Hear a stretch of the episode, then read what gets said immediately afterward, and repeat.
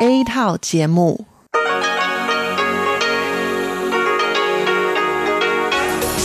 Đây là Đài Phát thanh Quốc tế Đài Loan RTI.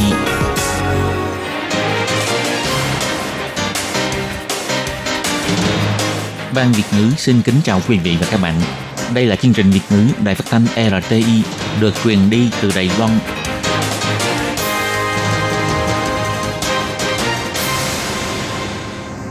Tường Vi xin chào quý vị và các bạn.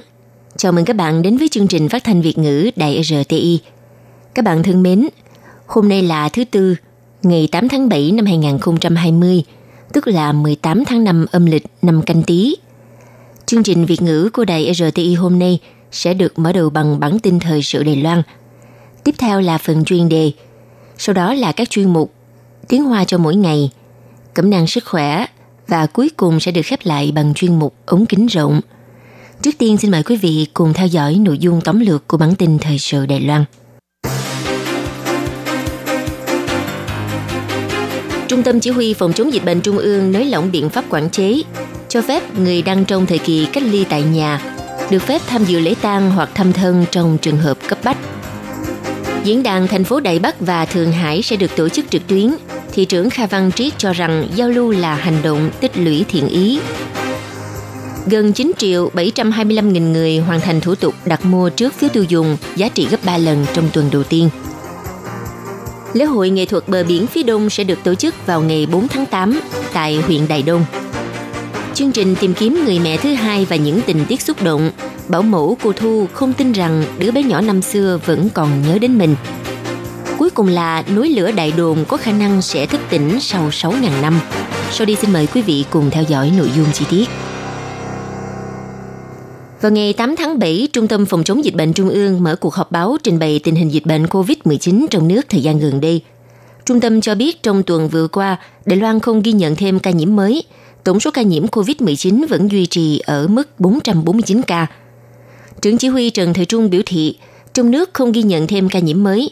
Tuy nhiên do một số nước sau khi nới lỏng quản chế biên giới khiến cho dịch bệnh tái bùng phát ở một số nơi. Vì thế nhắc nhở người dân hãy đề cao cảnh giác – dù tình hình dịch bệnh tại Đài Loan đã được kiểm soát, nhưng vẫn không quên tuân thủ theo quy định chương trình nếp sống mới phòng chống dịch bệnh tại Đài Loan. Ông Trần Thị Trung cho biết, hiện Đài Loan có tổng cộng 449 ca lây nhiễm COVID-19, trong đó có 358 ca lây nhiễm từ nước ngoài, 55 ca lây nhiễm trong nước, 36 ca lây nhiễm trên hạm đội Tuân Mu.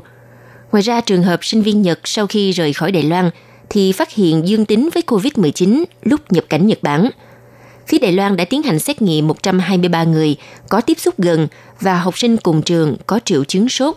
Kết quả có 90 người có kháng thể viêm đường hô hấp, nhưng 90 người này chưa từng tiếp xúc với ca nhiễm. Tổng số 123 người nói trên đều cho kết quả xét nghiệm âm tính. Trung tâm biểu thị do suy nghĩ đến nhu cầu cấp thiết của người dân và năng lực kiểm nghiệm trong nước, từ 29 tháng 5 vừa qua đến nới lỏng điều kiện xét nghiệm dành cho đối tượng tự chi trả chi phí xét nghiệm – sau này nếu người có nhu cầu xét nghiệm chỉ cần trực tiếp tìm đến bệnh viện chỉ định để đóng phí và tiến hành xét nghiệm. Đồng thời do vấn đề nhân đạo, trung tâm cũng tuyên bố những đối tượng đang trong thời kỳ thực hiện lệnh cách ly tại nhà, người kiểm dịch nếu trong gia đình có tang sự hoặc có lý do cấp thiết như có người nhà bệnh nặng vân vân sẽ được phép tham dự đám tang hoặc đi thăm người thân, tuy nhiên vẫn áp dụng hạn chế số lần và thời gian quy định.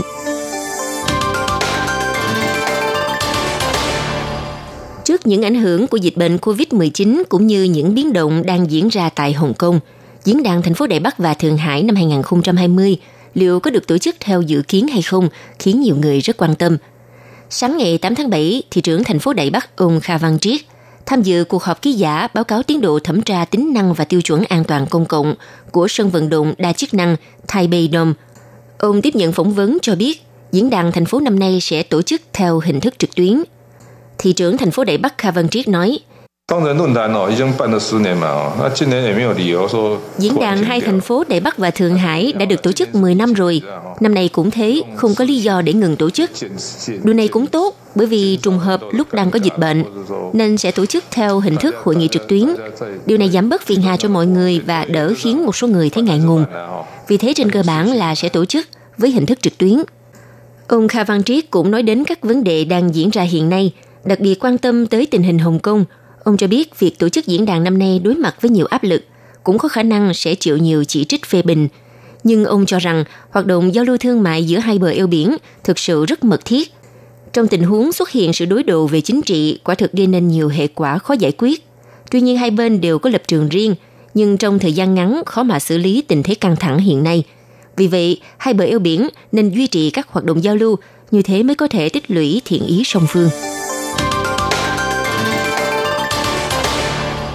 Thời hạn đặt mua trước phiếu tiêu dùng bản giấy đợt đầu tiên chấm dứt vào 10 giờ tối ngày 7 tháng 7.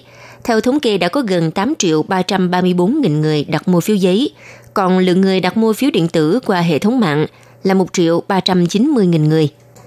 Như vậy, chỉ trong một tuần đầu tiên đã có tổng cộng gần 9 triệu 725 nghìn người hoàn thành thủ tục đặt mua trước phiếu tiêu dùng giá trị gấp 3 lần – những người đăng ký mua phiếu tiêu dùng bản giấy từ ngày 15 đến 31 tháng 7 có thể tự đến các kênh phân phối đã lựa chọn khi đặt mua để nhận phiếu.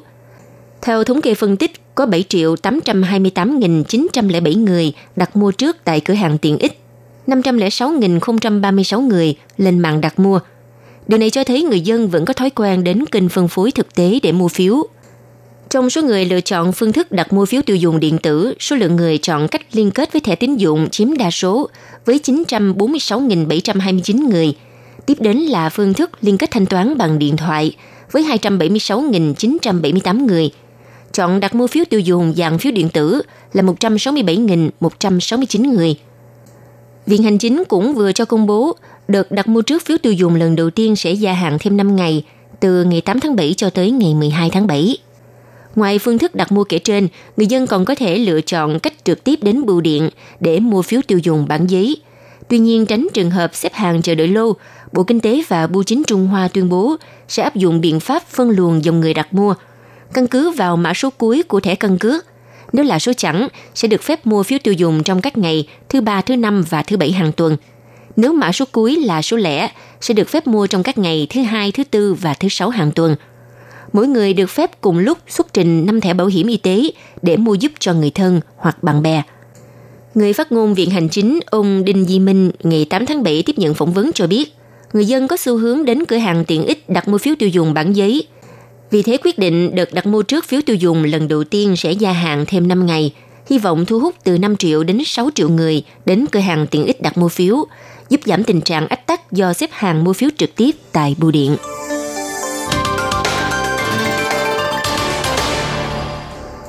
Phòng quản lý khu phong cảnh quốc gia bờ biển phía đông thuộc Cục Du lịch là đơn vị tổ chức lễ hội nghệ thuật bờ biển phía đông năm 2020 cho biết.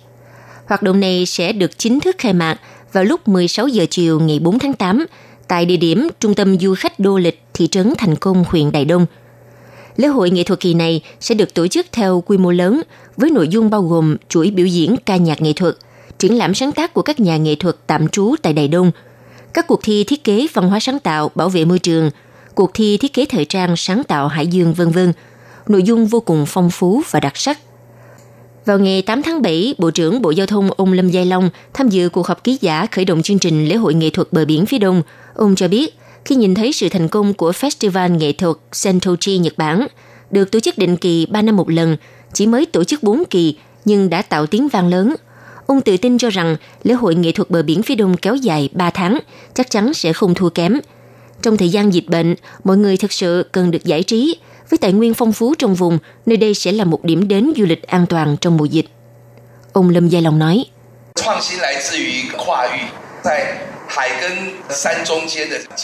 Sự sáng tạo mới đến từ những bước đột phá xuyên lĩnh vực. Sự giao thoa giữa biển và núi là nguồn gốc mang lại sức mạnh sáng tạo. Nơi đây chính là điểm chèn ép giữa hai mảng kiến tạo Âu Á và Philippines. Nó vẫn đang phát triển. Hơn nữa lại sở hữu văn hóa Kurosio kỳ bí. Vì thế khi tới đây chắc chắn sẽ cảm thấy rất thư giãn, quên cả thời gian đến gần hơn với đất trời.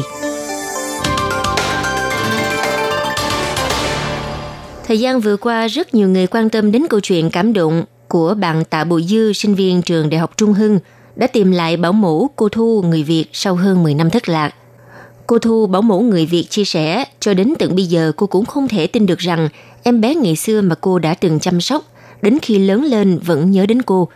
Hơn nữa cô cũng rất bất ngờ khi có chị em Việt Nam tại Đài Loan xung phong hỗ trợ chi phí vé máy bay cho cô sang Đài Loan để thăm em Tạ Bùi Dư. Cô Thu chia sẻ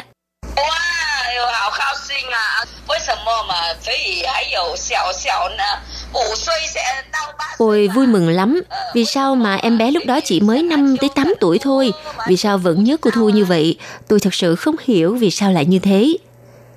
Năm nay cô Thu 48 tuổi, cô thật sự rất xúc động. Cô chưa bao giờ nghĩ rằng đứa bé bụi dư ngày xưa cô chăm sóc, sau hơn 10 năm thất lạc đã tìm lại cô. Cô cho biết may mắn rằng cô và em bé có tấm ảnh chụp chung làm kỷ niệm, bằng không thì khó mà tìm lại nhau. Cô Thu hiện nay sinh sống tại một đảo nhỏ miền Bắc Việt Nam, có công việc và cuộc sống khá ổn định. Cô Thu nói,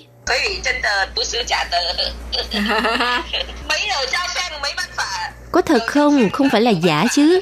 Nhưng may mà có bức ảnh, nếu mà không có thì cũng không cách nào mà tìm lại được.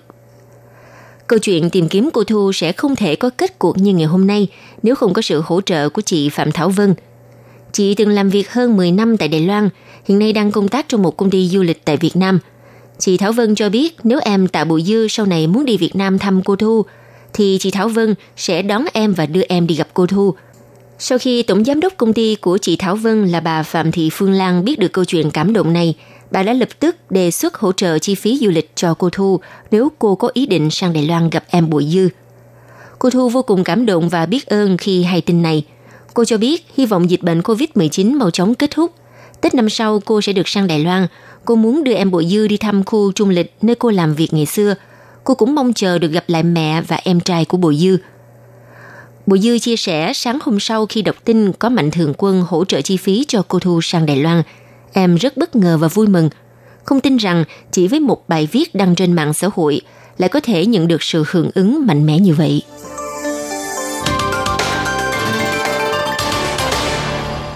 Núi lửa Đại Đồn là ngọn núi nằm gần thành phố Đài Bắc, được cho là núi lửa đã ngừng hoạt động. Tuy nhiên, theo sự quan sát trong nhiều năm của Viện Nghiên cứu Trung ương AS, Gần đây phát hiện nhóm núi lửa Đại Đồn, núi đảo Quy Sơn, huyện Nghi Lan thuộc thể loại núi lửa vẫn đang hoạt động, mà có khả năng sẽ phun trào trở lại. Thông tin này khiến cho nhiều người rất quan tâm. Theo Trung tâm Cục Khí tượng biểu thị, cuối năm ngoái đã phân chia dự báo hoạt động của núi lửa thành 3 cấp độ, từ cấp độ số 0, cấp độ 1 cho đến cấp độ 2, tương ứng với các màu xanh, vàng và đỏ. Tổ trưởng Trung tâm Dự báo Động đất Cục Khí tượng Trung ương, ông Lâm Tổ Úy nói – đã có chứng cứ núi lửa phun trào vào khoảng 6.000 năm trước. Đội nghiên cứu trung ương dựa vào sóng địa chấn phía dưới núi lửa Đại Đồn để cho ra bản đo lường gián tiếp, thì chúng tôi phát hiện có khả năng phía dưới có một kho nham thạch có độ sâu khoảng 30 km, nhưng mặt ngoài thì không có dấu hiệu gì. Vào năm 2019, Viện Hành Chính cũng đã phê duyệt kế hoạch phòng chống thiên tai núi lửa. Tiếp theo, Cục Khí tượng Trung ương cũng thành lập Tổ tư vấn núi lửa. Chương trình này tập hợp các chuyên gia thuộc Viện Nghiên cứu Trung ương – Trung tâm Nghiên cứu Địa chất Trung ương cùng các học giả chuyên gia đại diện những huyện thị như thành phố Đài Bắc, Tân Bắc, Cơ Long, huyện Nghi Lan để tham gia thảo luận về các vấn đề có liên quan đến công tác cảnh báo hoạt động bất thường của núi lửa trong khu vực. Theo Trung tâm Dự báo Động đất cho biết, công tác cảnh báo núi lửa đã bước vào giai đoạn cuối. Dự báo hoạt động núi lửa được chia thành 3 cấp độ, từ cấp độ số 0, số 1 cho đến cấp 2. Cảnh báo sẽ được gửi qua Internet, tin nhắn điện thoại và phương thức gửi cell broadcast. Ba cấp độ chi tiết như sau. Cấp độ 0 hiển thị đèn xanh cho biết núi lửa hoạt động bình thường. Cấp độ 1 hiển thị đèn vàng, cảnh báo núi lửa có dấu hiệu phun trào. Đây cũng là dấu hiệu đặt mức tiêu chuẩn để phát cảnh báo núi lửa đến cho người dân. Cấp độ 2 hiển thị đèn màu đỏ, cảnh báo núi lửa có khả năng phun trào hoặc đã phun trào. Công tác cảnh báo núi lửa sau khi được Bộ Giao thông và Viện Hành Chính thẩm định phê duyệt, dự kiến sẽ được thực thi vào cuối năm nay – Hiện nay, nhóm núi lửa Đại Đồn và đảo Quy Sơn, huyện Nghi Lan nằm trong nhóm núi lửa thuộc kế hoạch giám sát và cảnh báo. Quý vị và các bạn thân mến, vừa rồi là bản tin thời sự Đài Loan do Tường Vi biên tập và thực hiện. Xin cảm ơn sự theo dõi của quý vị.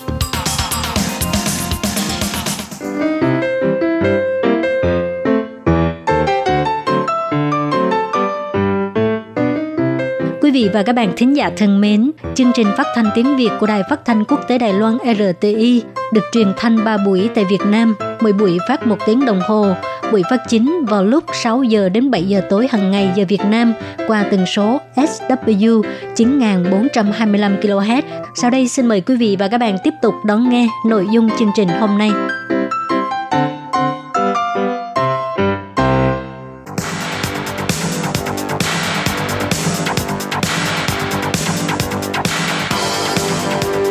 Đây là đài phát thanh quốc tế Đài Loan RTI, truyền thanh từ Đài Loan.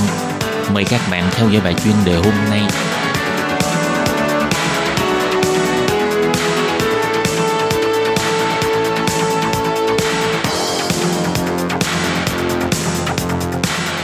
Hello, tôi Kim xin kính chào các bạn. Hoan nghênh các bạn đã đến với bài chuyên đề ngày hôm nay. Các bạn thân mến, trong bài chuyên đề hôm nay, tôi Kim sẽ giới thiệu với các bạn đề tài sự giằng co giữa Mỹ và Trung Quốc đã khiến cho vai trò của Hội đồng Bảo an Liên Hợp Quốc không còn hiệu quả nữa. Và sau đây, tôi Kim xin mời các bạn cùng đón nghe nội dung chi tiết của bài chuyên đề ngày hôm nay nhé.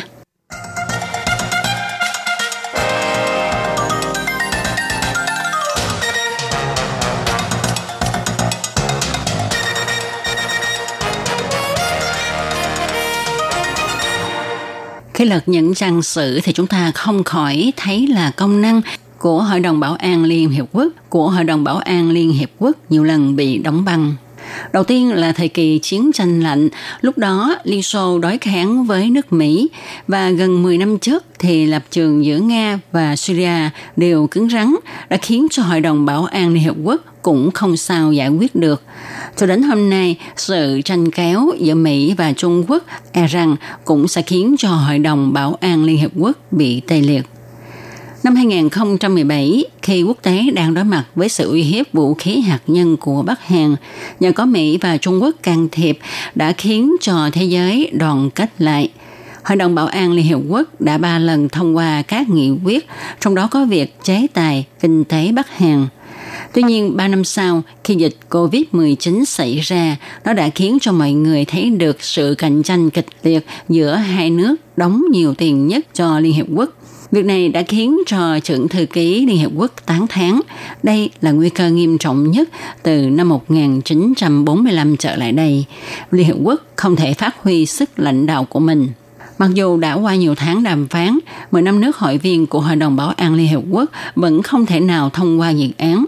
Và nghị án chờ đợi thông qua này với mục đích kêu gọi toàn cầu gác qua tranh nghị để trung tâm đối phó với dịch COVID-19 Nghị quyết không thể thông qua chủ yếu là do sự giằng co giữa Mỹ và Trung Quốc.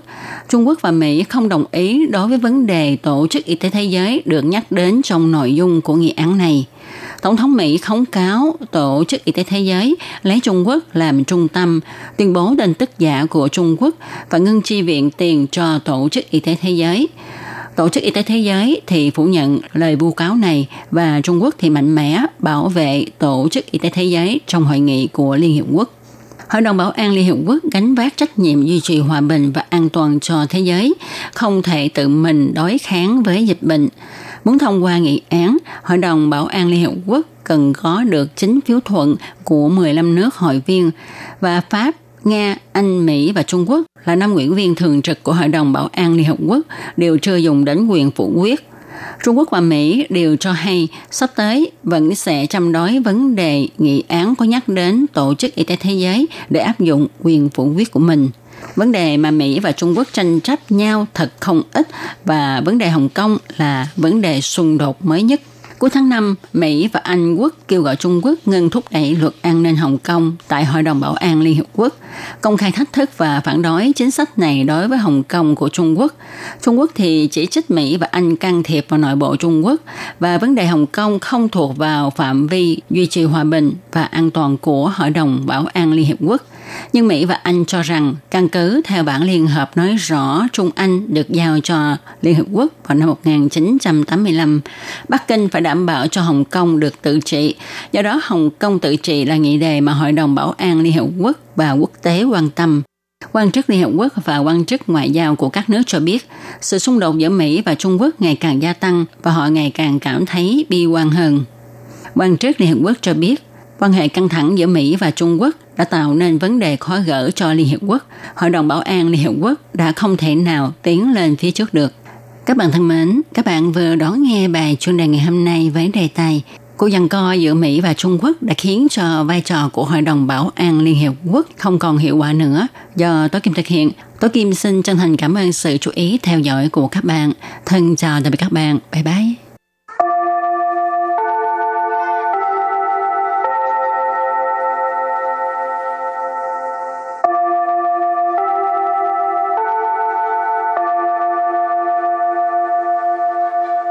Xin mời quý vị và các bạn đến với chuyên mục Tiếng Hoa cho mỗi ngày do Lệ Phương và Thúy Anh cùng thực hiện.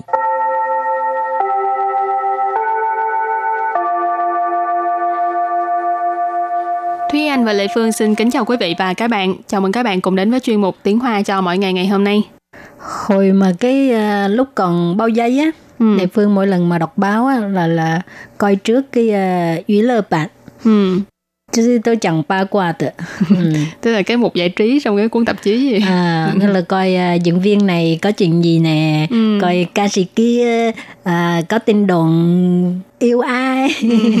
Hồi học sinh hình như cứ thích mấy cái chuyện tám của người ta không à. Ừ. Còn bây giờ chắc uh, lớn tuổi rồi, không phải lớn tuổi hơi già đầu rồi. Ừ. Nghĩ không có liên quan gì tới mình. Mệt ừ. Còn Thế Anh thì sao? Hồi ờ, còn thiếu niên á, thì em cũng thích coi những cái tin này nhưng mà cảm thấy bây giờ thấy cái đó là cuộc sống của người ta cho dù mình biết ừ. thì cũng đâu có ảnh hưởng gì tới mình mà cũng không đâu ảnh hưởng gì tới người ta đâu ừ. cái đó là chuyện của người ta mà ừ. thì ờ, mình chủ yếu là mình xem các nghệ sĩ thì mình coi những cái tác phẩm của họ thôi chứ ừ. mình mắc chi mình phải biết tới cái đời tư của họ ừ. ừ. trưởng thành rồi cho nên em cũng không không mấy thích coi mấy cái uh, dũy lơ ba qua cho lắm ừ. rồi thì uh, hôm nay mình học tiên hòa với chủ đề là 八卦 ừ. Ba ông qua. ba qua người khác nhưng mà học về ba qua ba qua nghĩa là à, tám chuyện á mấy cái chuyện à, phím. Kêu bằng à, bây giờ kêu buông gì? Buông chuyện buông dư lê. Buông dư lê. Ừ. ừ. rồi trước tiên mình làm quen với các từ vựng nhé. Và từ đầu tiên của ngày hôm nay đó là từ Pai tuổi Pai tuổi Pai tuổi Pai tuổi nghĩa là bữa tiệc. Cái pai tuổi các bạn có thể uh, nghe nó hơi giống giống với chữ party trong tiếng Anh. Thì thực ra nó cũng là một cái từ uh, lai một cái từ du nhập từ nước ngoài. Đó là từ party. Thì uh, tiếng Hoa nó dịch ra gọi là pai tuổi tức là bữa tiệc. Rồi từ kế tiếp. Hảo cảm hảo cảm hảo cảm hảo cảm hảo cảm là có cảm tình tức là mình thích một người nào đó ha. Thì cái từ thích này gọi là hảo cảm hảo là tốt cảm là cảm chế cái cảm ừ. giác à, có một cái cảm giác tốt tức là hảo cảm rồi từ kế tiếp. Sư hu sư hu sư hu sư hu nghĩa là dường như có vẻ như. Từ tiếp theo đó là hồi nãy mình đã nói rồi ha. Ba quả. Ba quả. Ba quả. Ba quả.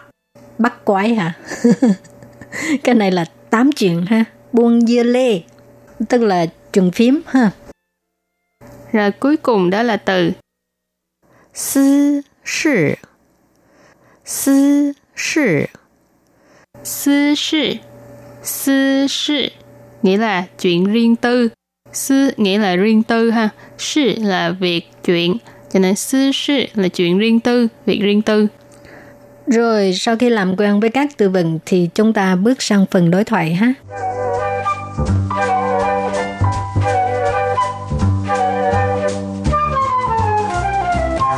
Và đối thoại của hôm nay như sau. 你还记得小花生日派对上的张先生吗？记得。怎么了？你对他有好感吗？才不是！ 不过他和小花似乎看对眼了呢。别八卦了，就算是也是人家的私事啊。Sau đây xin giải thích đoạn đối thoại. Câu đầu tiên của đối thoại đó là 你还记得小花生日派对上的张先生吗？你还记得小花生日派对上的张先生吗？你还记得小花生日派对上的张先生吗？Câu này có nghĩa là bạn còn nhớ cái ông Trương mà gặp ở trên cái uh, tiệc sinh nhật của Tiểu Hoa không? Chi tợ là nhớ ha. Nì hải chi tợ là bạn còn nhớ. Xiao Hoa là nhân vật Tiểu Hoa. Sinh日派对 Pai tuệ là cái bữa tiệc, sinh日là sinh nhật, cho nên sinh日派对 nghĩa là bữa tiệc sinh nhật. Xiao Hoa sinh日派对上 tức là trong bữa tiệc sinh nhật của Tiểu Hoa. Trang Xiên Sơn nghĩa là ý là cái người đàn ông này họ Trương. Cuối cùng ma là từ để hỏi đã ở cuối câu ha. cho nên 你还记得小花生日派对上的张先生吗 bạn còn nhớ ông Trương gặp ở bữa tiệc sinh nhật của Tiểu Hoa không rồi câu thứ hai 记得怎么了？你对他有好感吗？ 记得怎么了？你对他有好感啊？记得怎么了？你对他有好感啊? Câu này có nghĩa là nhớ. Sao vậy? Bạn thích ông ấy à? Chi tự là nhớ ha.怎么了? Có nghĩa là sao vậy? Ha. Cái uh, từ này rất là là thường sử dụng ha. Các bạn mỗi lần muốn uh, người ta nói cái gì đó mình muốn biết tại sao lại hỏi như vậy, tại ừ. sao bạn lại như vậy thì có thể 怎么了 ha. Nì đối tha có hảo cảm à. Hảo cảm hồi nãy giải thích rồi ha, tức là có cảm tình, tức là thích đó. Cho nên đối tha là đối với ông ấy ha. Nì đối tha có hảo cảm à. Bạn thích ông ấy hả? Rồi câu kế tiếp. 才不是，不过他和小花似乎看对眼了呢。才 不是，不过他和小花似乎看对眼儿呢。才不是，不过他和小花似乎看对眼了呢。Câu này có nghĩa là làm gì có, nhưng mà hình như ông ta với Tiểu Hoa thì hình như là à, thích nhau đó. Chải bú sư ý là không phải. Ở đây chữ chải thì nó mang ý nghĩa là nhấn mạnh ha. Chải bú sư ý là không phải, làm gì có. Bú qua, thế nhưng, tha ở đây ý chỉ là Trăng 先 Sơn, tức là ông Trương ha. Tha hơi xào hoa, ông ấy và Tiểu Hoa. Sư khu có vẻ như, dường như. Khanh tuy diện, khanh tuy diện nghĩa là hai người mà nhìn vào mắt nhau mà nhìn thấy hợp với nhau ấy ý chỉ là hai người này có vẻ là thích nhau rồi đó khanh tuy diện là ý là đã thích nhau rồi đó có ý với nhau rồi đó bố qua tha hở xào hoa sư khu khanh tuy diện là nè nhưng mà hình như ông ấy và tiểu hoa thì có vẻ như là đã thích nhau rồi đó rồi và câu cuối cùng 别八卦了，就算是也是人家的私事啊。别八挂了，就算是也是人家的私事。 别八卦了，就算是也是人家的私事. À, câu này có nghĩa là đừng có tám nữa, cho dù như vậy ha, cũng là chuyện riêng của người ta mà, cũng là chuyện riêng tư của người ta. Bịa ba qua là đừng có tám chuyện nữa. Cho soạn sự, à, cho dù là tức là cho dù hai người đó có thích nhau á, dễ sự cũng là人家的私事. Ờ, sư sư hồi nãy chị anh có giải thích ha là chuyện riêng tư,人家 là là người ta, 人家的私事 là chuyện riêng tư của người ta. 就算是也是人家的私事. Cho dù à, hai người có thích nhau cũng là chuyện riêng tư của người ta. Sao mà nghiêm túc quá à? Ừ. Đây là thuộc dạng người là không thích đi tám chuyện, không thích đi uh, nói uh, những cái chuyện riêng của người khác thực ra cái này cũng là một cái tính tốt thôi ừ. tức là mình, chuyện không có liên quan tới mình mình đi tám chuyện thì cũng vậy thôi ừ. đúng rồi tại vì không ai muốn mình trở thành cái đề tài đàm tiếu của người khác ha ừ. Ừ. hậu thì à, trước khi chấm dứt bài học hôm nay xin mời các bạn ôn tập lại ha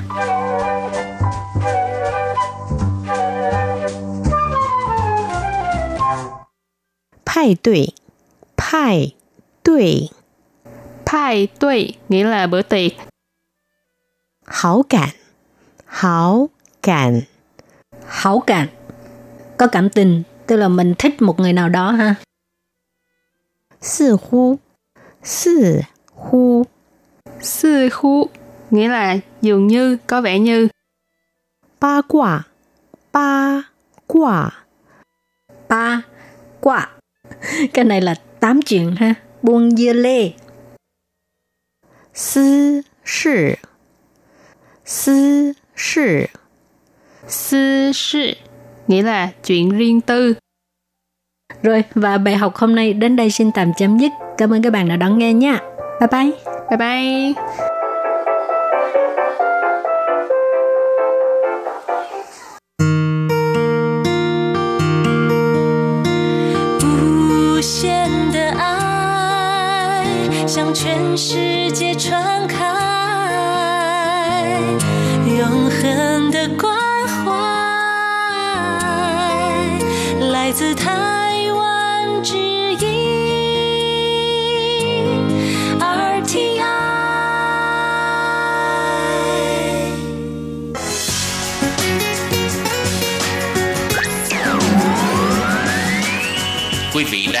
Chương trình Việt ngữ Đài RTI truyền thanh từ Đài Loan.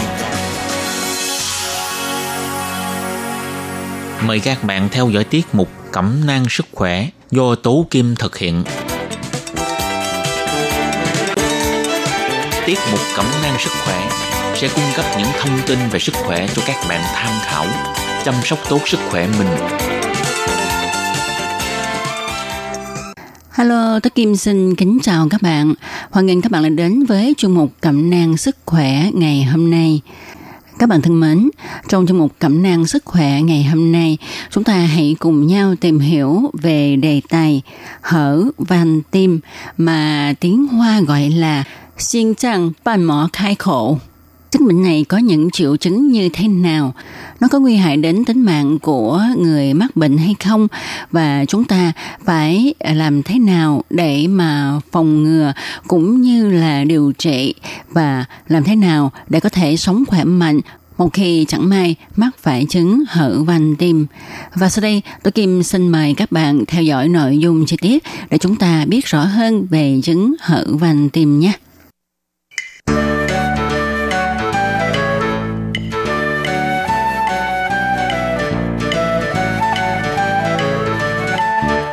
Trước khi mà bước vào tìm hiểu chứng hở van tim như thế nào ha, thì chúng ta hãy tìm hiểu cấu tạo của van tim nha thì van tim của con người giống như là van một chiều trong hệ thống của máy bơm.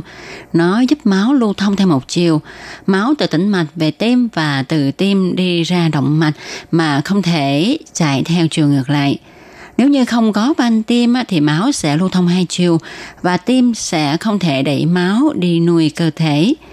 Van tim bị hở sẽ làm cho quá trình lưu thông máu trở nên khó khăn hơn.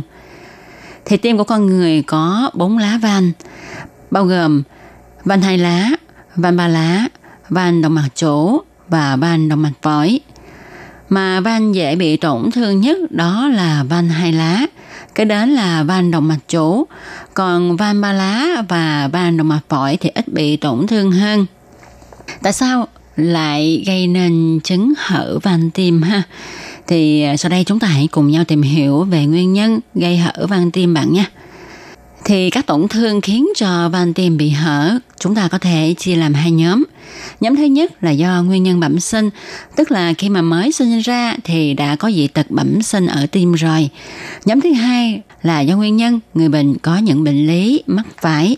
Thì tuyệt đại đa số trong các bệnh van tim á, đều là do hậu thấp, tức là thuộc nhóm bệnh lý van tim mắc phải có nghĩa là do bị bệnh thấp sinh ra. Nói đúng hơn, những tật van tim là do di chứng, hậu quả của viêm nội mạc trong thấp tim cấp tính, nên y học gọi là bệnh van tim hậu thấp.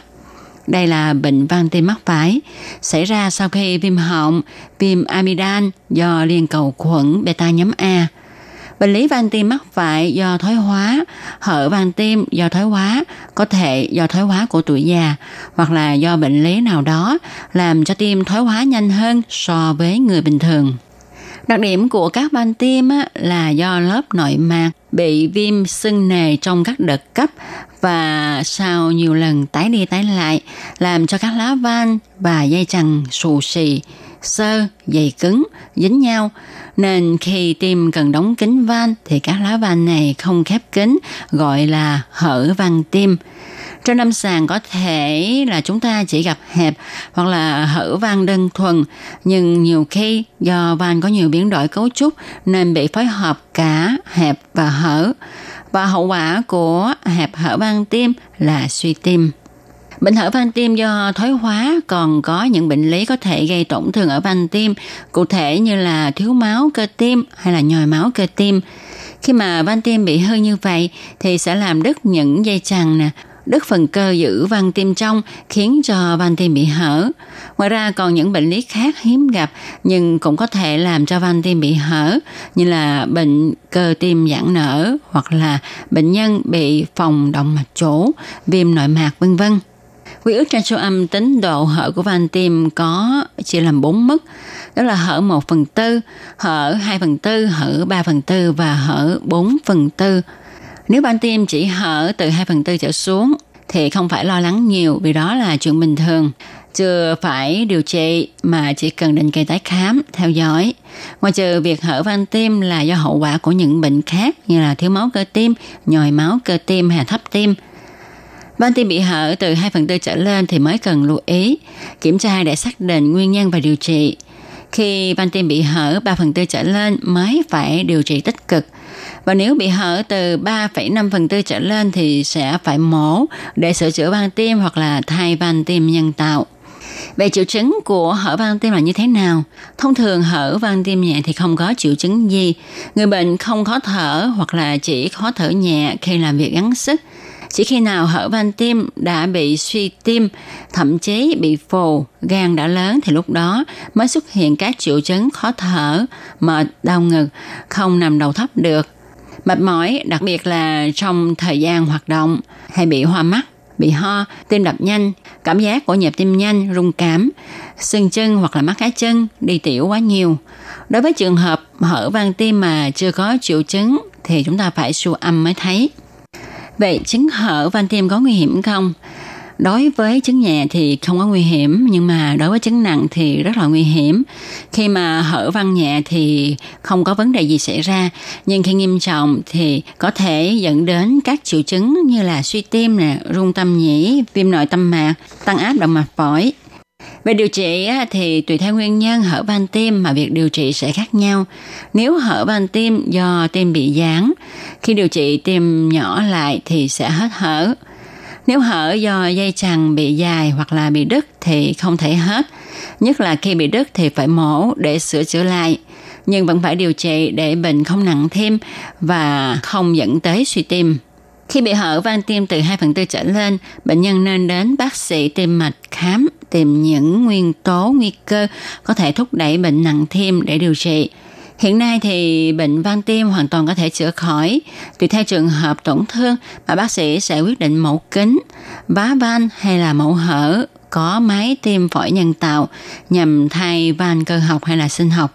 Nhưng mà trong bệnh hở van tim nói chung ở thời kỳ bệnh còn nhẹ thì người bệnh chỉ cần sinh hoạt điều độ, tránh lao động quá sức, ăn uống ít mặn vì muối giữ nước làm tăng gánh nặng cho tim. Nếu thấy cần thiết thì dùng thuốc theo chỉ định của bác sĩ. Trường hợp ở van tim nặng đã có dấu hiệu suy tim, người bệnh phải theo một chế độ điều trị chặt chẽ hơn. Ngoài thuốc trợ tim, thuốc lợi tiểu, thầy thuốc còn chỉ định cho người bệnh cần ăn nhạt, tránh lao động ngắn sức, sinh hoạt điều độ, tránh mọi cảm xúc đột ngột như là vui quá, buồn quá, vân vân. Hiện nay phương pháp mổ sữa hay là thay van tim thường được dùng trên thế giới vẫn là mổ tim hở. Phương pháp phẫu thuật ít xâm lấn và đặc biệt là phương pháp sửa van tim bằng kỹ thuật thông qua da vẫn còn trong giai đoạn nghiên cứu và chưa được áp dụng rộng rãi. Thời gian phục hồi sau khi mổ là bao lâu thì còn tùy thuộc vào tiến triển của các cuộc mổ và tình hình diễn biến sau khi mổ, các bệnh đi kèm theo vân vân. Đối với van tim nhân tạo cơ học thì thời gian sử dụng có thể rất là lâu, có khi suốt cả cuộc đời. Tóm lại, việc điều trị chủ yếu trong hở van tim là chống suy tim bằng chế độ ăn hạn chế muối, nghỉ ngơi, nằm đầu cao khi ngủ, dùng thuốc chống suy tim, lợi tiểu – nếu bệnh nhân bị hẹp van hai lá nặng thì cần phải can thiệp tạo hình tách lá van, tạo hình van hay là thay toàn bộ van. Nhưng việc tách van hai lá có thể thực hiện qua đường nội mạch không cần phải phẫu thuật. Còn tạo hình van hai lá hay là thay van tim thì phải phẫu thuật với máy tim phổi nhân tạo. Tuy nhiên, nông van bằng bong bóng hay là phẫu thuật đều rất là đắt tiền Phần lớn bệnh nhân bị hẹp hai lá do nghèo nên không thể tiếp cận với điều trị, ngoài trừ có sự trợ giúp của xã hội hay là của nhà nước qua hoạt động từ thiện.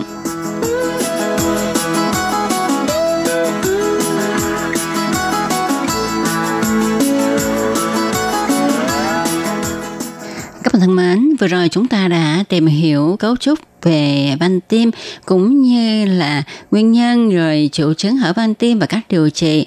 Thì nói gì thì nói à, trong tất cả các bệnh á, chúng ta không nên để đến khi bệnh rồi mới điều trị mà điều quan trọng là chúng ta phải phòng bệnh phải không các bạn? Và sau đây tôi Kim xin nói về việc phòng bệnh hở van tim cũng như là khi đã bệnh rồi thì chúng ta phải làm sao để có thể tránh cho chứng hở van tim nặng thêm. Theo nghiên cứu cho thấy, do bệnh hở van tim thường xảy ra ở người bệnh sống trong môi trường ẩm thấp, thiếu vệ sinh. Do đó, việc cải tạo môi trường sống, nâng cao chất lượng sống, thoát nghèo là một yếu tố quan trọng trong vấn đề phòng chống bệnh hở van tim. Nếu bệnh nhân đã bị thấp tim thì cần phải có chế độ khám định kỳ, uống hoặc là tiêm kháng sinh liên tục đến năm 25 tuổi theo khuyến cáo của Tổ chức Y tế Thế giới. Do nguyên nhân gây hở van tim á, đôi khi là do người bệnh có những bệnh lý mắc phải như là viêm họng, viêm amidan vân vân. Cho nên á, khi mà chúng ta mắc một cái viêm nhiễm nào đó thì chúng ta phải đến cho bác sĩ điều trị ngay lập tức, đừng để kéo dài để gây di chứng là hở van tim. Nhất là khi chúng ta bị viêm họng với liền cầu khuẩn nha. May mắn thay, viêm họng có thể dễ dàng điều trị bằng thuốc kháng sinh. Nếu các bạn có bị huyết áp cao, điều quan trọng là phải đảm bảo rằng nó được kiểm soát tốt để ngăn ngừa hở van hai lá. Nếu có van bất thường chẳng hạn như là sa ba hai lá thì điều quan trọng là tìm kiếm sự chăm sóc y tế tốt. Nếu có hở van hai lá thì chúng ta phải đến bác sĩ để bác sĩ theo dõi sát số lượng hở qua các kỳ kiểm tra lâm sàng. Và để nâng cao chất lượng sống cho bệnh nhân hở van tim, thì chúng ta phải thực hiện những nguyên tắc sau. Thứ nhất là kiểm tra huyết áp thường xuyên. Thứ hai là có một chế độ ăn uống thích hợp cho sức khỏe của tim. Thực phẩm thì không trực tiếp ảnh hưởng đến hở van tim. Tuy nhiên, phát triển bệnh động mạch vành Nghẽn động mạch nuôi cơ tim có thể dẫn đến các cơn đau tim với suy yếu hơn nữa của các cơ tim. Để thực hiện theo một chế độ ăn uống cho sức khỏe của tim, thì chúng ta phải ăn thực phẩm ít chất béo và kiểm tra mức cholesterol thường xuyên. Ngoài ra, bác sĩ cũng khuyên bạn là hạn chế ăn muối. Nếu có thắc mắc về chế độ ăn uống, thì chúng ta hãy tìm đến để được bác sĩ tư vấn. Ngoài ra chúng ta còn phải duy trì một trọng lượng thích hợp. vì thừa cân có thể làm cho khó thở và có thể làm phức tạp phẫu thuật tim nếu cần. Chúng ta nên giữ trọng lượng trong một phạm vi thích hợp theo đề nghị của bác sĩ. Về thức uống thì do caffeine sẽ làm cho tim đập nhanh, cho nên chúng ta nên hạn chế uống cà phê và nước ngọt. Ngoài ra, người bị hở van tim cũng không nên uống rượu, vì uống rượu nặng có thể gây ra chứng loạn nhịp tim và có thể làm triệu chứng hở van tim nặng hơn. Tiêu thụ quá nhiều lượng rượu cũng có thể gây bệnh cơ tim. Tình trạng của cơ tim bị suy yếu sẽ có nguy cơ làm hở van hai lá. Người hở van tim có được tập thể dục thể thao hay không? Bác sĩ thường cung cấp những hướng dẫn cho các chương trình luyện tập. Không ngừng thực hiện nếu như đã nhận được một chẩn đoán hở van tim. Và nếu như các bạn mà không thể nào thực hiện được những cái động tác hay những bài tập mà bác sĩ đã kiến nghị mình, thì các bạn có thể đến để mà hỏi ý kiến bác sĩ xem là mình có thể thay đổi những bài tập nhẹ nhàng hơn hay là động tác dễ dàng hơn để mà các bạn có thể luyện tập nhằm giúp cho bệnh tình không diễn biến xấu đi.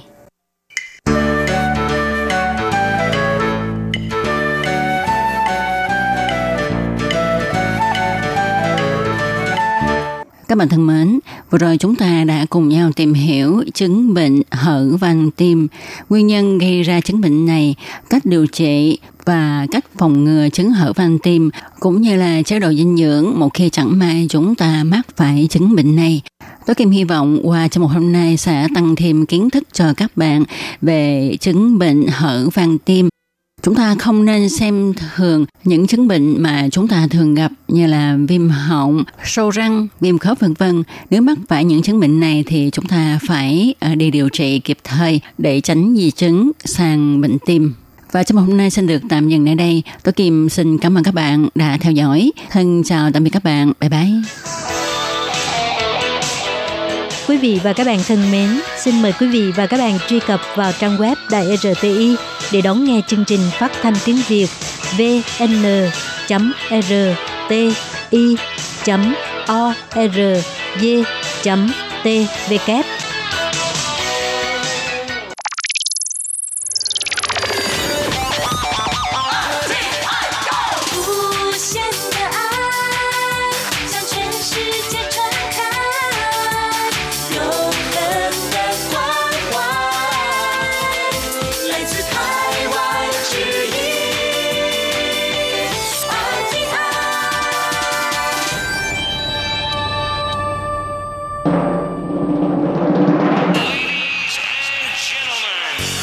đang đón nghe chương trình Việt ngữ Đài RTI truyền thanh từ Đài Loan.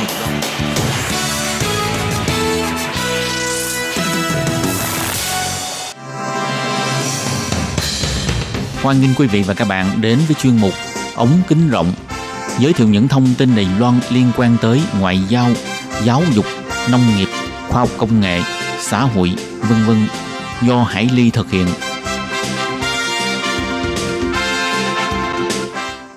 Các bạn thân mến, Hải Ly xin chào các bạn. Hoan nghênh các bạn đến với chuyên mục ống kính rộng vào thứ tư hàng tuần. Thưa các bạn, trong hai buổi phát gần đây của chuyên mục, chúng ta đang được trò chuyện với chị ờ, Lê Thị Thu đến từ đảo Cô Tô, tỉnh Quảng Ninh, Việt Nam năm nay 48 tuổi và đã cùng với chị Thu đi đến nhiều cung bậc cảm xúc khác nhau khi mà được nghe chị Thu chia sẻ về câu chuyện được hội ngộ với gia đình cô sinh viên trẻ người Đài Loan Tạ Bội Dư thông qua cuộc gặp gỡ trên mạng Internet. Và chính là gia đình nhà chủ mà chị đã từng làm việc trước đây ờ, tại Đài Loan vào 15 năm trước, mà không ngờ sau hơn 10 năm mất liên lạc thì cô bé Tạ Bội Dư, khi được chị chăm sóc mới 5 tuổi, đã thông qua hoạt động tìm lại người mẹ thứ hai của đài RTI kết hợp với một số phương tiện truyền thông tổ chức để đăng tin tìm kiếm cô bảo mẫu người Việt trước đây đã từng làm việc tại gia đình Bội Dư và không ngờ sức mạnh của mạng xã hội Facebook thật là kỳ diệu. Sau khi có tin bài của đài RTI đăng lên, thì chỉ một ngày sau đó là chị Lê Thị Thu đã được tìm thấy.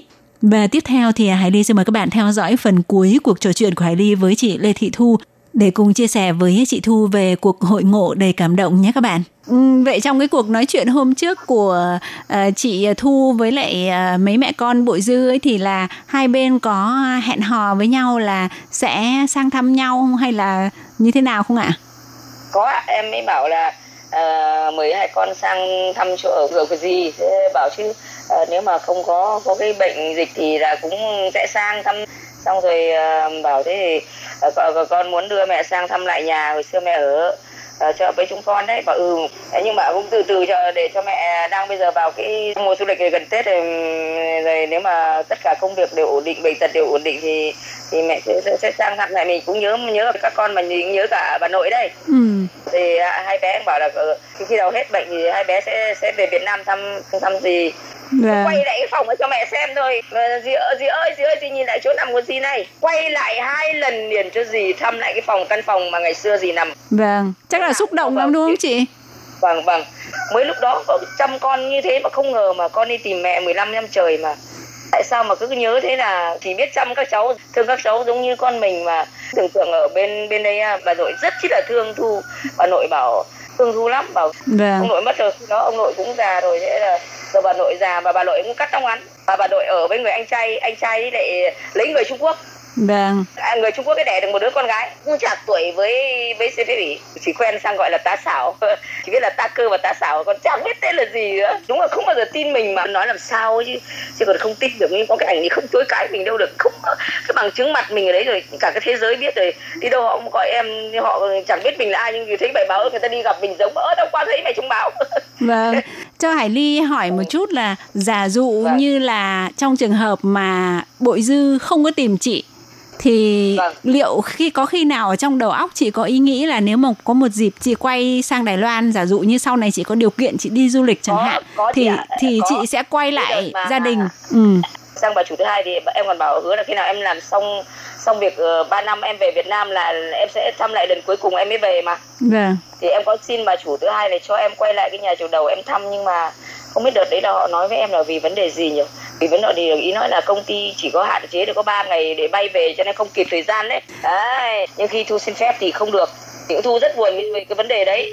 Vậy thì chị có Vâng. liên lạc điện thoại để chào gia đình nhà bội dư không? Có em vừa rồi thì nói chuyện xong thì em bảo với bà chủ em có về Việt Nam mình điện liên tục cho bà chủ nhưng mà điện mình nhớ cuối thì lên đầu và đầu xuống cuối đã. Ờ, có nghĩa là Không chị chị vâng. nhớ nhầm số hả? Vâng, nhớ nhầm số của bà chủ. Ờ, Em chỉ nhớ nhất là bà bà chủ với ông chủ bảo khi nào à, liên hệ xong rồi khi nào ông chủ bà chủ sẽ về Việt Nam thăm em. ồ Đấy ông chủ bà chủ có hứa bảo tao sẽ về Việt Nam chơi với mày kể cả hai nhà chủ đều hứa. À, mày cứ làm việc cho tốt rồi chăm con tao cho tốt rồi tao sẽ sau này ờ, khi nào ông bà chủ ờ, xong công việc ở ở nhà này, này thì ông bà chủ sẽ hứa với em là cho hai đứa này sẽ về Việt Nam thăm lại thế có nghĩa là. Ừ, thế nhưng Vâng. mà sau khi mà đã về Việt Nam và gọi điện lại cho bà chủ không gọi được vì chị số nhớ nhầm số thì Vâng. chắc là sau đấy chị cũng không hy vọng gì đúng không? Bởi vì cũng không có cách Không, nào vâng, để để liên lạc được và Vâng. nghĩ rằng là chắc là không bao giờ có cái hội ngộ này tái ngộ này chỉ nghĩ rằng là mình vẫn sau một cái tình cảm lưu luyến mà vẫn cái áo mà em bế hai đứa bé đấy em vẫn còn giữ mà ồ nó nó có ý nghĩa quan trọng như thế nào mà chị lại vẫn giữ bởi vì em em không, không mà cái nói chị ly bỏ quá chứ em em cũng không phải là bảo là em giữ làm kỷ niệm. Ừ, nhưng mà bây giờ khi chụp hình ảnh thì em thấy cái áo đấy em mới bảo sao cái áo mình lại vẫn ở đây là thế nào? Ờ, nó cũng như là một cái Vâng, vâng. duyên đúng không? Nó như là một cái duyên. Vậy Vâng, thực ra là hai, mình hai, hai màu bà cho, bà chủ cho hai cái một cái màu xanh một cái màu vàng. Em đi vứt ba lần đi rồi em đi cho bạn em đi. Bạn em ở Việt Nam mình khổ đấy. Ừ, Thì em cho ba lần đi rồi nhưng mà em lại lấy lại em lại cứ gấp trong đấy. Thế hôm qua thì nhìn cái áo trên mạng mà trời ơi áo mình bé bé đây. Mới nhớ là cái áo này là cái áo bé bé cho nên mình không vứt nổi được mà. Gọi là nói chỉ là rất Vâng. là trùng khớp thế thôi vâng. Ừ, ai bao giờ mà nghĩ rằng con bé năm tuổi lại sao mà nhớ mình như thế được bằng bà chủ được ừ, bà chủ với là nhiều người hình ảnh nhớ về thu chứ còn đây bảo bé bé em nhớ về thu nhiều thì là là hai cái hãn hữu lắm ừ. mình cũng rất nhớ nó rất thương nó. Lưu luyến thì tuyệt vời tại tại sao mình đến bà chủ thứ hai thì mà người ta vẫn đi đánh ô tô đến thăm mình? Ừ, có cái cuộc sống là là là là là mình sống như nào như nào thì mình không phải nói ra đâu nhưng tự người ta tự ông bà chủ nghĩ và tự ông bà chủ sẽ đối xử với thu rồi. Thu không bao giờ thu nói với ai điều gì mà thu không bao giờ thu thu thu kể thu chỉ kể về Việt Nam mình là thu chỉ kể là ông chủ bà chủ nghiêm khắc lắm. Vâng. ông chỉ bảo chủ bảo mày chịu khó chăm con tao là được. Cái đồ đầu tiên mà vạn nạn đấy mà sao mà cuộc sống mà để cho người ta nhớ người ta lưu luyến mình là đấy là một cái điều mà em thấy là phải nói gia đình họ chủ họ đánh giá con người em và đánh giá tất cả của em bây giờ em mới biết là mình sống như nào mà để người ta khách quan người đánh giá của mình thôi kiểu sống sống thật và sống thì có sao nói vậy không bảo là lợi dụng như nào hay như là không Vâng. bà bà nội bà nội bên cạnh cũng rất chỉ là thương thu bà nội thỉnh thoảng đèo thu đi xem hát đấy để, để đèo thu lên chùa đấy Ừ hứ. rồi đi thăm tất cả các chùa còn ăn cơm chay thứ nhiều lắm kỷ niệm với bà nội nhiều lắm Vâng, thực ra thì Hải Ly muốn chia sẻ với chị Thu và mọi người một cái điều là như này này. Những cái tình cảm như là chị Thu giành được rất là bất ngờ Tức là một cái cô bé mà chị Thu đã chăm cách đây 15 năm Khi đó mới có 5 tuổi Mà đến bây giờ bé vẫn nhớ chị Thu và muốn tìm gặp lại. Không phải để là làm cái gì to tát cả Mà chỉ vì coi chị Thu như là một người thân Và bé muốn, à, tức là bây giờ ngày xưa là bé Nhưng bây giờ là một cô gái rồi là cô gái này rất là muốn chia sẻ với chị ờ, Thu tất cả những cái điều vui buồn và những cái điều mà đã thay đổi đã biến cố xảy ra trong gia đình. Đó thì uh, muốn tức là coi chị Thu là một cái người rất là thân thiết và khi mà được chia sẻ với chị Thu thì cô ấy sẽ cảm thấy là cô ấy sẽ nhẹ nhõm trong lòng đi và cô ấy cũng nhẹ nhõm bởi vì ngày xưa là cô đã nghĩ là cô đã hơi ờ, vô lễ đối với chị Thu và có những cái đòi hỏi khi còn nhỏ xíu mà thì ai mà hiểu chuyện được là hơi hư một chút này hoặc là vòi vĩnh một chút này thì tất cả những cái đấy thì Hải Ly nghĩ rằng là ờ, do cái duyên mà chị được vào cái gia đình đó chị sống và chị gặp gỡ những người như đó và cái duyên thứ hai đó là cũng là do bản thân chị Thu tạo ra có nghĩa là mình thực lòng mình chăm sóc con cái như người ta và mình quan tâm một cách thực sự không có bất cứ một cái ờ, cái cái cái nghĩ bảo lợi lợi về cho mình không bao giờ không có chuyện đấy đâu đúng rồi thì chính không cái nghĩ cách là Ừ. Chính cái cách mà sống rất là tận tình, chăm sóc ờ, gia đình nhà chủ này, rồi là ờ, cái hành động rất là nho nhỏ, như là chị đã làm, là quan tâm đến ờ, hai cháu khi mà các cháu đến thăm. Nhưng mà mình không có điều kiện để đi mua quà thì mình dúi cho cháu một chút xíu tiền với cái ý nghĩ là coi như là đây là quà cho cháu và cháu về cho mua cái gì thì cháu thích, cháu tự mua. Thì chính những cái tình cảm rất là chân thật như thế đã để lại những cái ấn tượng rất là đẹp và rất là ờ, lâu ở trong lòng người ta. Và Hải Ly nghĩ rằng là chị Thu được sang Đài Loan có thể là uh, đi kiếm tiền cũng giống như mọi người thôi cũng có thể giành được một cái khoản tiền nho nhỏ nhưng mà chắc chắn chị sẽ hạnh phúc hơn rất là nhiều người bởi vì có những người người ta về rồi là thôi. Hai bên cũng chả liên lạc chẳng tìm gì nhau. Nhưng mà Hải Ly nghĩ rằng đây là một cái món quà cực kỳ là quý đối với chị Thu mà nó sẽ là một cái nguồn cổ vũ động viên cho chị Thu rất là nhiều trong suốt cái quãng đời sau này. Chỉ cần nghĩ đến cái điều này thì nó thấy ấm áp cực kỳ đúng không chị Thu? Vâng. Vâng, tự nhiên hai ba từ đi một tuần nay là con người nó cứ tươi lên. Tự nhiên cứ thấy cảm thấy cuộc đời mình nó cứ cứ con người mình tươi mình trẻ lên. Vì lâu giờ đi lấy chồng thì à, đang làm thêm một đứa bé nữa mà không được. Bây giờ tự nhiên mình lại có con lại ở hai ba hai đứa nữa này rồi là cái con mình cũ này là ba đứa rồi Ừ. thế là là thích lắm Vâng. con người mình phấn khởi lên với về Việt Nam mình bao nhiêu tiền đi làm còn làm bé sinh thêm để đi lấy mình bước bước nữa muốn sinh thêm đứa bé mà không được ừ, vì là tuổi cao quá đấy Vâng. thế nên bây giờ tự nhiên um, sếp gửi lại điện thoại về thế tức, tức là mình giờ mình lại có ba đứa con rồi còn bên đấy một trai một gái và bên ở bên ờ, bên mình Việt Nam mình có một đứa là ba đứa rồi Vâng, thế bây giờ Thế con đẻ. Vâng, bây giờ con đẻ của chị Thu là ở chung với chị hay là ở chung với chồng cũ ạ? Ừm, không chồng thì mất rồi. À, coi như là thu bước thu bước bước nữa thì bây giờ là con chị ở với gì ở ở Thanh Hóa. Bây giờ cháu lớn rồi cháu đi làm việc ở bên nhà máy giày da rồi. À, bây giờ cháu là sinh năm 94 đến 26 tuổi. Thì cháu bây giờ là có công việc ổn định rồi. Vâng. Vâng vâng thế là ừm, hồi đấy cứ nói với xin phép ủy là cứ hay kể với, với cháu vậy nên cháu vẫn nhớ đấy Vâng, đối với lại uh, uh, Bội Dư ấy thì uh, hôm trước Hải Ly có khuyên Bội Dư ấy là ngày xưa cứ quen gọi chị Thu là A Chiêu A Chiêu là theo cái kiểu ngang hàng là không có được. Hải Ly có nói với lúc nào A Chiêu thôi ờ cứ không gọi gì không gọi gì chỉ một tên A Chiêu à tức là lần vừa rồi A gọi Chiêu. điện, lần vừa rồi gọi điện cho chị Thu cũng vẫn nói A Chiêu hả? à, vâng thế Ừ, nếu mà bây giờ Hải Ly có thể ờ, giúp chị Thu là nói lại với thầy úy những cái điều mà lúc trước chị Thu định nói nhưng mà cái vốn tiếng Trung của chị quên rồi hoặc là có nhiều câu không biết nói như nào thì bây giờ chị ờ, có thể nói lại bằng tiếng Việt nói với lại bà chủ hoặc là nói với lại thầy úy và nói với Dung Thính thì Hải Ly sẽ giúp chị dịch sang tiếng Trung để gửi lại cho thầy úy và cho gia đình có thể đọc được ạ. Thì chị muốn nói Dạ. gì không ạ? Ừ có lần đầu tiên thì em rất cảm ơn bà chủ và rất cảm ơn con ờ, uh, phê ủy là à, nhớ đến gì. Và lúc nào cũng nhớ, nhớ gì mà gì cũng rất cảm cảm cảm động. Và tại sao mà đi về nước gì về nước là đã cũng nhiều năm rồi mà bây giờ cái tình cảm ấy con dành cho gì đấy là rất rất là cảm động à, và và rất chi cảm ơn con vẫn luôn luôn nhớ đến gì đấy Ừ. dì, dì thích nhất là một ngày gần nhất thì dì sẽ được sang thăm lại con và thăm lại bà nội và thăm lại mẹ con để tâm sự lại cái những ngày xưa ba năm dì sống bên đó và Ừ. để tận mắt thấy rằng giờ cuộc sống ở hai đứa lớn như thế nào Ừ. và chỉ ước mơ như vậy và thăm lại chỗ mẹ ở ngày xưa với các con đấy. Chăm và chỉ mong nhất là như thế được gặp các con và ôm các con vào lòng và kể tâm lại sự lại cái ngày xưa rồi dẫn các con đi cái, cái chỗ nào và chỗ nào và mẹ vẫn còn đang nhớ thì mẹ sẽ dẫn đi như thế. Thì chỉ chỉ chỉ lúc nào cũng- cũng rất quý và nhớ nhớ nhớ nhưng vì điều kiện tất cả à, không được phép. Hồi thì bây giờ con đi tìm gì rồi và đã được gặp mặt rồi gì chỉ mong ước là như vậy. Và sau này có một điều kiện thì con sẽ sang thăm gì và thăm Việt Nam nơi gì sống và và thăm rồi cuộc sống hiện tại bây giờ như thế nào.